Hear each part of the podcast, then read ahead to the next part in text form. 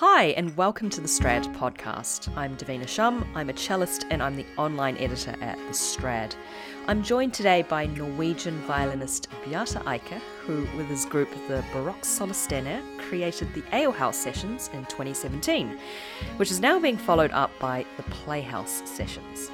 It takes inspiration from music making scenes in 17th century England during the time straddling Oliver Cromwell's Commonwealth and the restoration of monarchy with King Charles II. Bjarte and his colleagues create a show environment that is not just about the music, but embraces high risk creativity as well as making mistakes.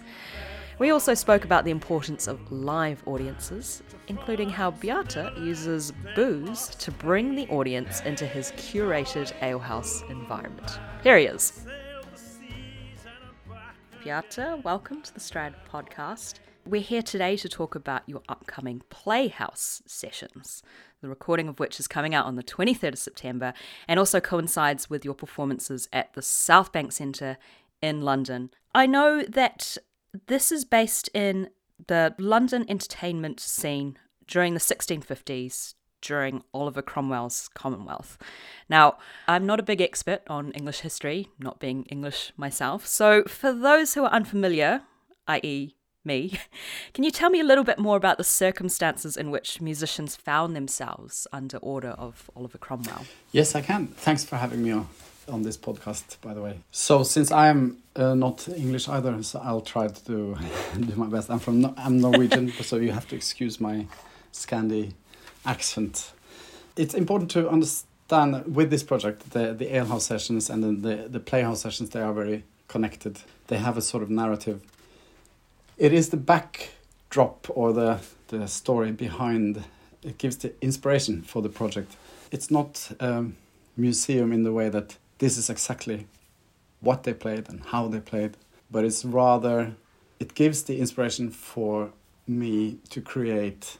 I think of it more like a creative room, which I can keep uh, refurbishing. The, the story with Cromwell, it gives the framework for my project in a way, but then what I put into it, the content, it is much more about the musicians involved and, and how we play and how we perform rather than today, rather than what it used to be then. So it's just important to have that distinction, I think. So Oliver Cromwell, he was a Puritan, and he was not very fond of uh, anything that was remotely fun, like music and theatre and dance and drinking alcohol or anything like that. So he tried to put several bans on, on music and music making. He closed down all the theatres and all the playhouses, and there was nowhere for musicians and, and actors and, and the like to, to go and perform. So they had to go into the common houses where people met, uh, taverns, alehouses, inns. There were full of them all over in England, of course. These unemployed musicians and actors from the theatres who was then roaming the streets in London trying to find a place place to perform. Uh, that's very similar to today, isn't it? But anyway, they met with the locals in the taverns they created these sort of sort of sessions, sit downs, where they, they mixed what you would call local folk music and whatever they brought with them from the from the theaters and from the, the places they had been employed uh, earlier. These sessions, this uh, hybrid, created this type of, of new music making, which is, is really a mixture of, of high and low. Lots of drinking songs. It has a lot to do with alcohol of course. They became very popular, these. Actually, they became so popular that Cromwell tried, he made a new decree saying that he was not allowed to have uh, instruments inside the pubs even anymore. So then people started, you know, singing more and doing catches and stuff like that. I'm inspired by what people do when uh, you try to put restrictions on, you know, that they are just being creative in a way. And I like the the mixture of the of the music. We we have a lot of collections of tunes and stuff that we knew, know have been performed in these places. And then when Charles II came back in 1660, there was uh, the monarchy restoration, and Cromwell was out of the picture. The alehouse sessions, uh, or the sessions continued, and some of these places were turned into music houses. They had the back rooms turned into small theaters, and, and they, they, they started having subscription events. And, uh, and all of a sudden, music was so high in fashion in London, and they couldn't build these theaters and, and uh, fast enough, so they continued playing in the pubs. It's also, you know, 50 years before Enlightenment really hits Europe. So it's, it's very early uh, because it was open to all sorts of people. Didn't cost much to get in. In the start, it was for free anyway. You sort of mentioned it before about how it's a little bit like today, but do you sort of see parallels between what happened then and what's happening now, you know, with restrictions? You said that there's creativity that is born out of these restrictions. And as we know, we've had plenty of restrictions over the last two, three years. Yeah, I mean, there are plenty of uh, parallels, of course. I'm sort of hoping that now that we see things opening up again, uh, again that we hit some of the things that they, they did back then as well. When when music became uh, legal again, it was so high in fashion. Was- you know, London was the place to go to, and it was just everybody wanted to have music. They were so ready to be entertained. They were so ready for party. That happened also with the pro- prohibition in after the First World War as well. Uh, you know, when they open up again, then you have the Roaring Twenties. So you know, I'm hoping that uh, we'll get back to lots of action and, and people wanting to be free. And so in that sense i'm, I'm I, I see strong parallels of course. And i and also this this thing that you said about being inventive and creative. I mean we did all these uh, online concerts and uh, the art community has always found a way which is which is great That's exactly what I was going to say next, Yeah. actually. Music will find a way. And it just reminds me of there's a scene in Jurassic Park where they say life Yeah, yeah, finds a way. exactly. Um, Yeah. and it's the, it's the same with music as well. I mean, we're not talking about anything destructive as the advent of the dinosaurs, but you know, with restrictions, I think musicians will find creative Yeah. ways uh, to continue with their craft. You're bringing this on stage at the Purcell Room in the Southbank Centre. Tell me about the kind of vibe that you want to create when you're there. When I listen back to the Alehouse sessions, I, I think a lot about the pub. I think of informality and I think of spontaneity, a lot of improvisation. Um, what kind of environment do you want to bring to the audience um, in this way? Well, in the Southbank Centre, uh, we are doing a double bill actually. So we're doing the first part in the Purcell room. Well, I wanted to do a, a double bill. I wanted to do first the Purcell in the Purcell room uh, because it's it's a it's a portrait of the composer Purcell, and we do everything off book, complicated classical pieces, but I, I weave them together so they all interconnected. I, I like to use the room, the space a bit. I've been working a lot in on stage productions in my career, uh, make, working on stage uh, in theatre productions or in operas. I'm very interested in exploring what's the role of a musician on stage today, and why is it such a bad thing to be called a showman? And the showmanship is, is uh, you know, so I, I'm I'm very interested in trying to find shows that are not only concerts Yeah, I know what you mean. It's it's the complete Yeah. work, right? It, it's complete. What's the, the German word? Gesamt, Gesamtkunstwerk. Kunst, Yeah. That's it. Yeah. Thank you. It- uh, um, whereas, you know, you're not getting on stage just to replicate something or just to play notes, No. but you're also offering an environment, you're offering a show Yeah. as well. And I also think that in the classical world, it's become, you know, we're afraid of making mistakes. We're afraid it has to be perfect all the time. I demand that uh, from from my players and in any shows that I do that we have a high risk and making mistakes is a good thing actually because it just shows that we're human and we laugh at it. Yes. And if you have the right type of personnel, which I have, we're creative people that are working in multiple businesses within the art. We have all sorts of interesting, strange fruit in the in the ensemble. If somebody makes a mistake, you just laugh laugh at it and laugh it off and, and, and play on it. You know, use it uh, for all that it's worth. And bringing that sort of element, I think, is part of the reason why people like going to ale house. So even when I do a more serious thing like the the Purcell first part of it, I like to use theatrical or staged experiences that I have to create a different uh, experience for the for the audience. And I, I think it's very important that audience understands that they are a vital part to a live show. I think showing that we can make mistakes, showing that we are humans, is one thing. I think making it very clear to the audience that they are a vital part, and that means that mm. you have to recognize that they are there. I mean, you don't have to be a clown or a showman. Like I just happen to, I, I like that element. I'm I'm very out outward type of person. But even if you're in it, and uh, you know, just have to recognize that you have to take in the whole room, and we have to create moments which are unique, and it's on, only happening there and then. You can't recreate this moment ever again. That's what what is unique for what we have, because you can make perfect recordings, you can make fantastic shows that are so well rehearsed and which have so much money into it, but it becomes just as impersonal. You have to invest everything of yourself, of course, into it, but you have to take the audience in. They have to be part of it.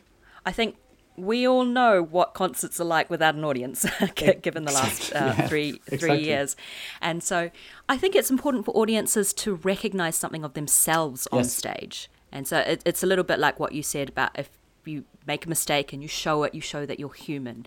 And that way you draw the audience in because then they see themselves yes. in you. And there's less of that divide of us yeah. and them. They feel like, oh, there's a person getting on stage doing a thing and I'm really enjoying this and I'm here yeah.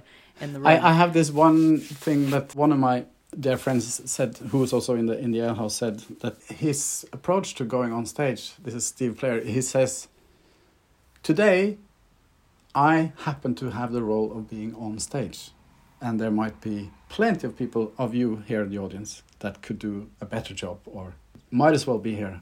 But today, it's me, and you are there. Yeah. Tomorrow, it might be the other way. So, but let's let's let's take that in. You know, that's, and I, I like that. Yeah yeah, it's like it's, today's my turn, and it might not be my turn next time. yeah. You know, you mentioned high risk performances, and you we've mentioned ale houses, we've mentioned copious amounts of booze. Can you drink and play? Absolutely. Yeah. Actually, in fact, doing an ale house without alcohol is more difficult than with alcohol. Do you feel like your inhibitions are lowered when you have alcohol. I mean, I'm, I'm not I'm not talking about like going on stage absolutely hammered. I mean, I wouldn't know. I don't know what you do, but no, but um, you know, tell me about how that um, plays a part in in your performances. Are you a violinist or? I'm a cellist. Yeah. You're a cellist, yeah. But then you you you probably know that if you're intoxicated and playing, if you're at a party somewhere and somebody say play something, and then you take a, a piece of music out and you try to read the music and play, that that's a disaster. Sometimes the dots have a tendency to run away off the page. Yeah, exactly.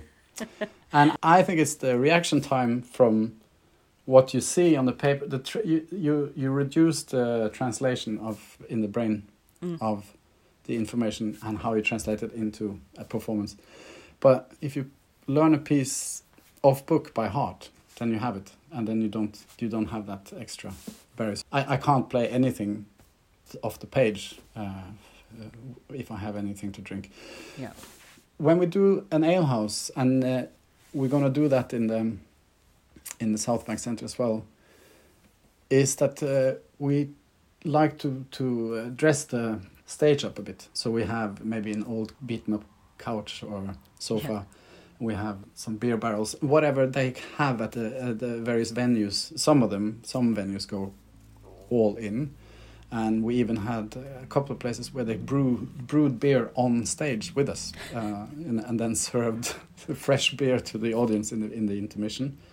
But we like to have beer on with us on stage because we can then cheers with the audience. It gives us props and uh, mm. something, and we, we do sing-alongs. We sing with the audience. We we bring them in that sense of party with a drink in hand is something that we all like. Uh, mm. you know, most of us like anyway. It's not just for us to, to have free booze. It's it's also an it's also actually something that we use. I tend to have quite a bit of alcohol free beer on stage as well, so you don't have to you know if you forget yourself, you can actually become quite.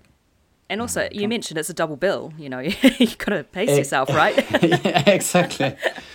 yeah, exactly. I see what, what you mean there. It's it's sort of a nice way again to to bring the audience in with you, and yeah. also just get that feeling of an alehouse in in, Yeah. in the 1600s. Exactly, and then, and then I mean, if you want to have the illusion or create an illusion of that we are in a pub and you are in fact on a stage, you know, maybe you're in a concert house Wien or on a theater or a- anywhere, anything you can do to, to help create an, an illusion is, is good.